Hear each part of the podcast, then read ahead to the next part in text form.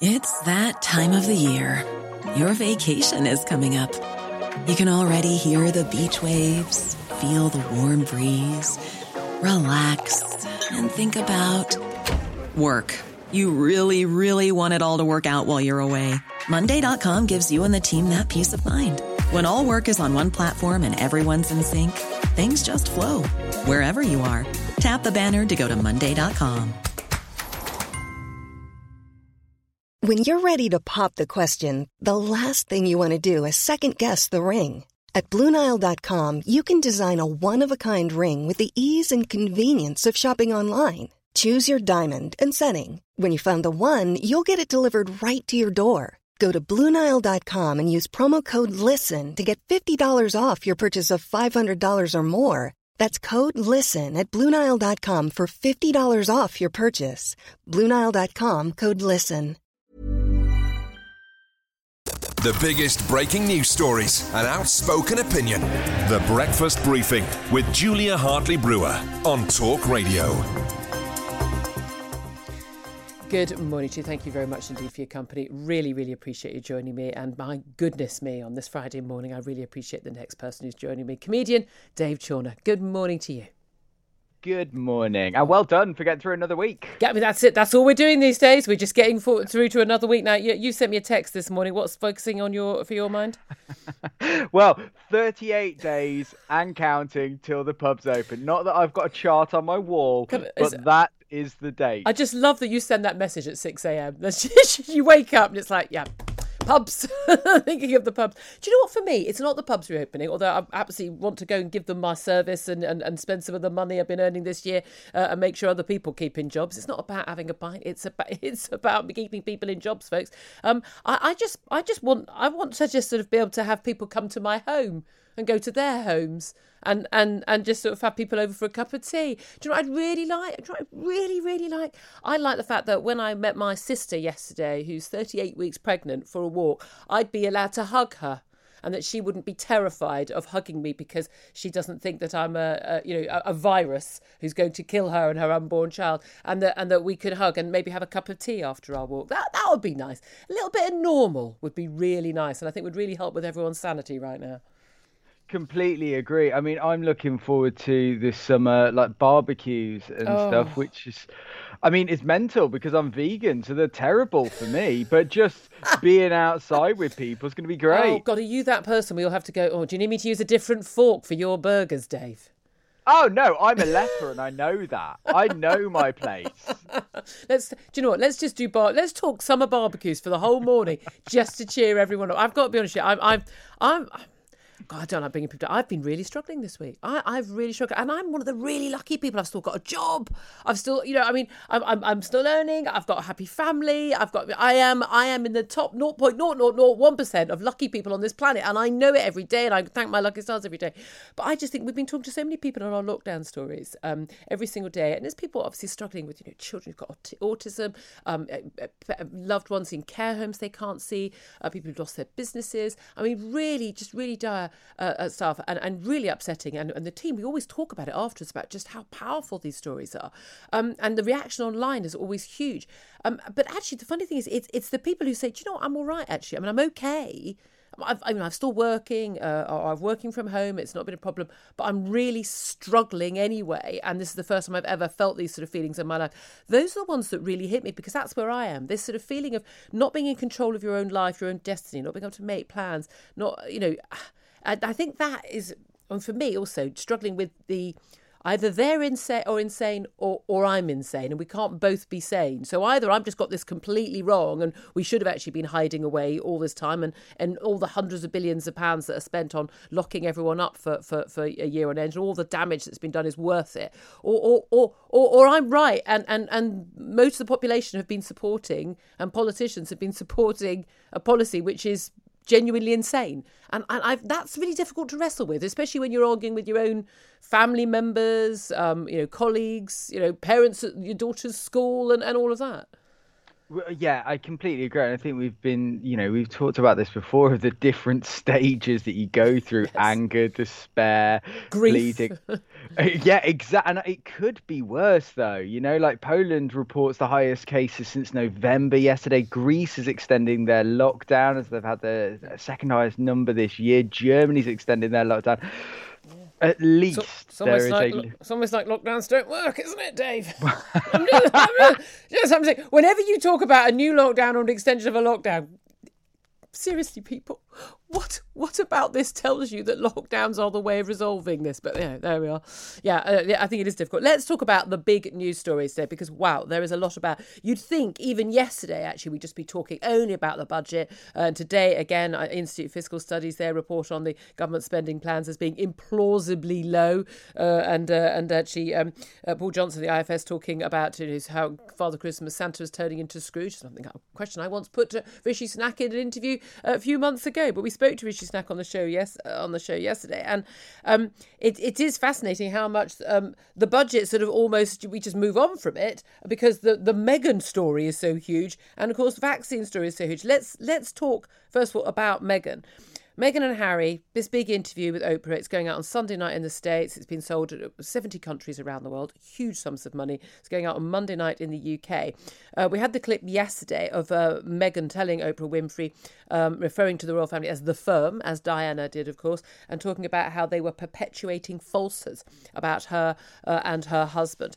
Um, now, bearing in mind this interview was recorded a few weeks ago, um, this then comes out the day after it emerges that uh, there are allegations of bullying against not just Meghan but also Harry as well. Um, uh, in their time at Kensington Palace, and now they've got this full-on investigation, and everything is now sort of being dragged into it because Simon Case, who was the Buckingham Palace press secretary, well, sort of well, chief uh, staff to the, the, Queen, is now the cabinet secretary uh, to Boris Johnson.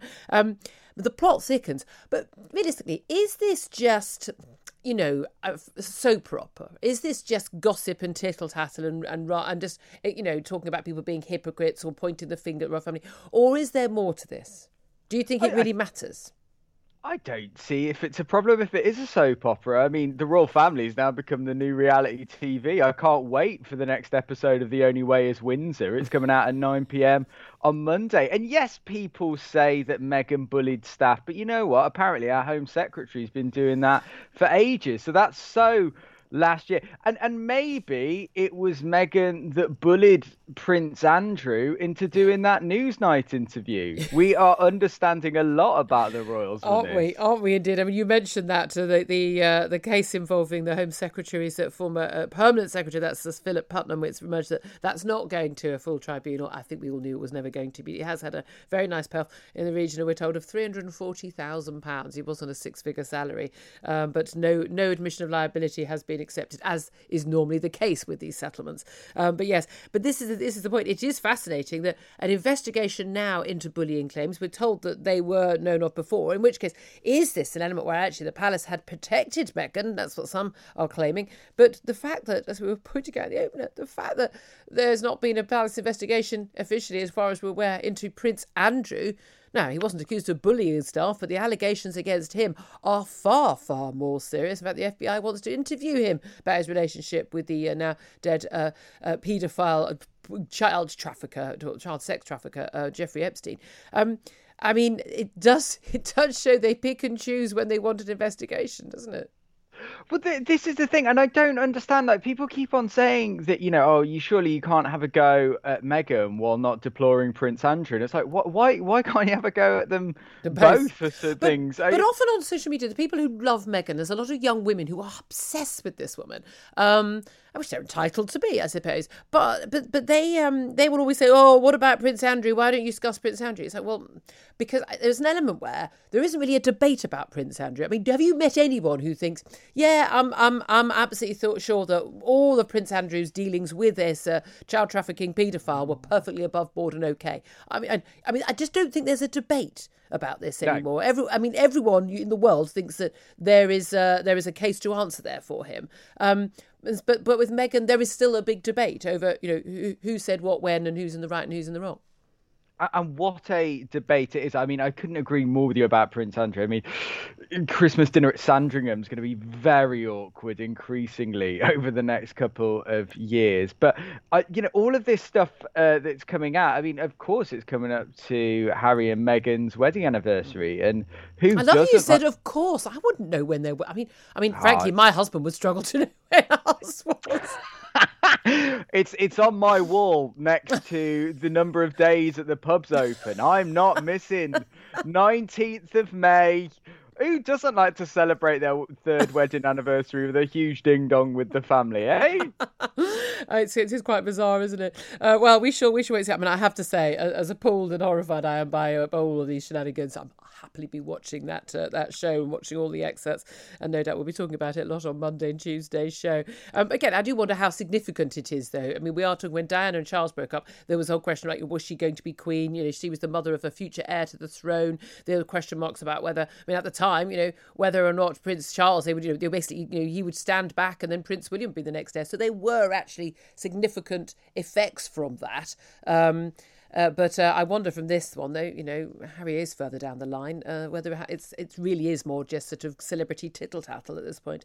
Um, let's uh, let's talk though about the NHS. Um, we're going to be talking to Jon Ashworth, the uh, Shadow uh, Health Secretary, and also going to talk to the Royal College of Nursing as well about this later in the show. But um, fury and anger all over everywhere, including a lot of the front pages, over the fact the Department of Health has submitted to the NHS pay review body that uh, there should be a 1% pay rise for NHS staff. Now, bearing in mind, public sector workers under 120, sorry, under £24,000 a year, sorry, are not going to be getting a pay rise at all. But apart from NHS workers, 1% uh, works out £3.50 a week uh, for most uh, most uh, NHS workers. Um, unsurprisingly, uh, lots of NHS workers are not happy about that. But um, is this an insult to NHS workers? You know, we clap for them once a week for, for quite a few months. We say thank you very much, but we're not giving them more than a one percent pay rise. Does is that an insult? If it is an insult, you can. If like a pay rise is an insult, you can insult me all you like. You know, I don't know. You just like pay. yeah, I mean, well, pay would be nice. I would love to work, and and don't get me wrong, I'm not, you know, I I think, uh, you know, it's very difficult, and you can't talk about NHS, and I don't want to come against the the, the chagrin of people sort of saying, oh, you you hate the NHS. I absolutely don't. If we were in an ideal world, everybody would get a pay rise, but the truth of the matter is. You only need to go to Twitter to realize we are not in an ideal world. Far from it.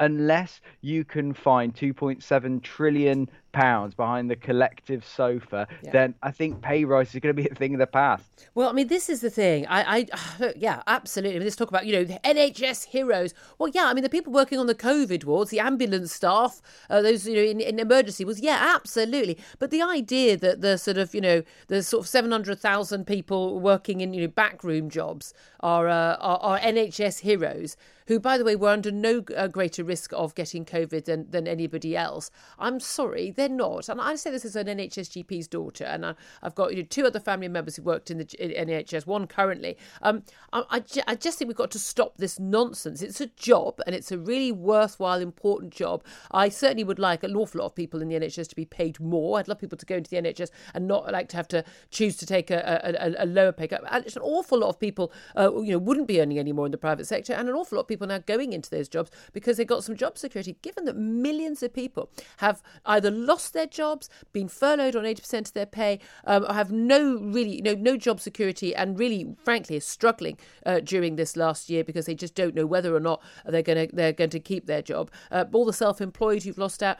I just think it's a bit rich to be saying, oh, but the NHS should get rise. They've got jobs. A lot of them have done a magnificent job this year, but I'm sorry, um, there ain't no money left in the pot.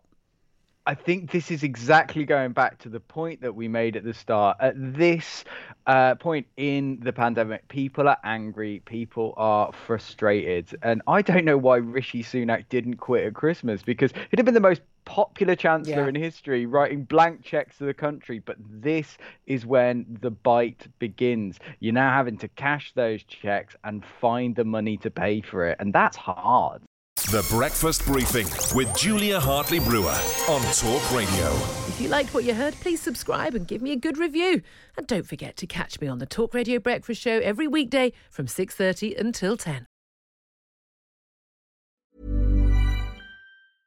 A lot can happen in the next three years. Like a chatbot may be your new best friend. But what won't change? Needing health insurance. United Healthcare Tri Term Medical Plans are available for these changing times. Underwritten by Golden Rule Insurance Company, they offer budget friendly, flexible coverage for people who are in between jobs or missed open enrollment. The plans last nearly three years in some states, with access to a nationwide network of doctors and hospitals. So, for whatever tomorrow brings, United Healthcare Tri Term Medical Plans may be for you. Learn more at uh1.com. When you make decisions for your company, you look for the no brainers. And if you have a lot of mailing to do, stamps.com is the ultimate no brainer. It streamlines your processes to make your business more efficient, which makes you less busy.